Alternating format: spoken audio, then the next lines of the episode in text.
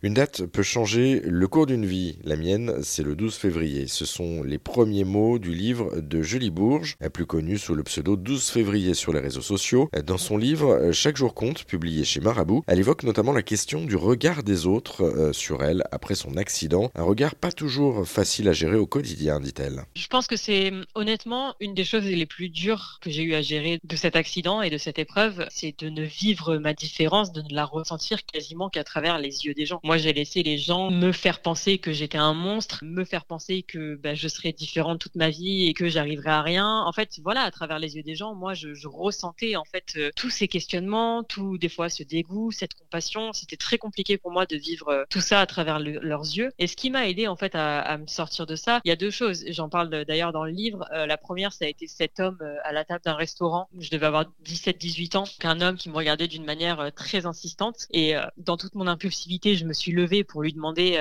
pourquoi il me regardait de la sorte, et que je savais que j'étais différente, mais que s'il avait une question à me poser, il valait mieux qu'il me la pose, parce que c'était vraiment un regard conséquent. Et en fait, cet homme a reconnecté à la réalité au moment où je suis allée le voir, et il m'a dit: je suis désolée, en fait, si je vous regarde, c'est parce que j'ai ma nièce qui est à l'hôpital, qui est brûlée, qui est elle-même dans le coma, et je me demandais en fait si quand elle se réveillerait, elle serait aussi jolie que vous. Alors ce jour-là, j'ai un peu pris la claque de ma vie, où j'ai compris que déjà, en fait, tout ce que je pensais savoir à propos du regard des gens, c'était infondé, parce que c'est impossible de savoir ce que les gens pensent vraiment quand ils nous regardent. Et puis surtout, quand on voit le regard des gens, on focalise directement sur nos propres complexes, et ça c'est tout le monde, c'est très humain. Et je pense que la deuxième chose qui m'a fait passer au-dessus de ces regards-là, au-delà de cette histoire, c'est le partage sur les réseaux sociaux, parce qu'aujourd'hui la vérité, c'est que quand quelqu'un me regarde, je sais plus si on me regarde parce que je suis brûlée et différente, ou si on me regarde parce qu'on m'a reconnue par rapport à mon histoire. Donc cette notoriété en fait acquise sur les réseaux sociaux, elle aide énormément aussi à ça. Il y a un chapitre au mois de juillet dont je voulais aussi aborder la thématique, vous l'intitulez « Vivre brûlé » en fait. Est-ce que c'est difficile, ça va aussi de pair avec cette question de regard des autres, est-ce que c'est difficile au quotidien justement ? Bien sûr.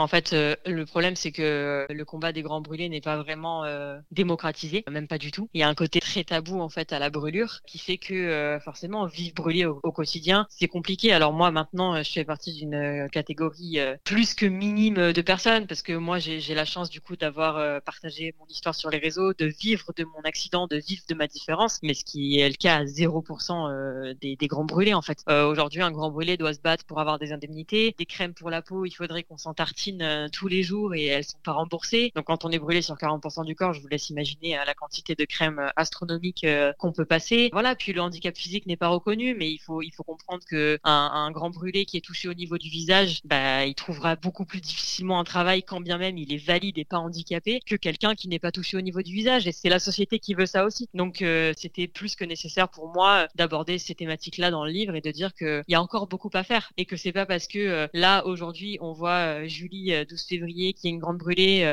faire tout ce qu'elle fait et c'est génial, que le combat est terminé pour les grands brûlés. Exactement, il y a aussi un message derrière par rapport aux personnes qui sont dans la même situation, mais il y a quand même un message d'espoir, c'est sur la fin du livre, sur la fin de l'année, avec les 3 derniers chapitres en fait. J'entends notamment celui de sauver, oser s'aimer et qu'une vie, c'est-à-dire que là aussi tout est possible. C'est ça, en tout cas c'est cette volonté de dire que la différence n'est pas un frein, quoi qu'il arrive en fait. Finalement, quand on trouve un petit peu cette lumière, quand on trouve cette motivation qui pour moi existe, j'ai écrit dans le livre, pour moi il y a toujours au moins une raison qui fait qu'on aime la vie, même dans nos pires moments on a au moins un truc auquel on peut se rattacher, j'en suis sûre, et que ceux qui n'ont pas eu la force de continuer, c'est qu'ils avaient plus la force même de trouver cette lumière. Donc c'est essentiel de dire que cette lumière elle existe encore, et ouais, de dire que voilà, la différence n'est pas un frein, ni à l'amour, ni au fait de continuer sa vie, et que l'après existe, quand bien même des fois c'est dur d'y croire, l'après existe, et des fois, dans mon cas notamment, l'après est encore plus ouf que l'avant. Le livre de Julie Bourges, Chaque jour compte, est à retrouver chez Marabout. Pour celles et ceux que ça intéresserait justement d'aller plus loin sur ce livre et sur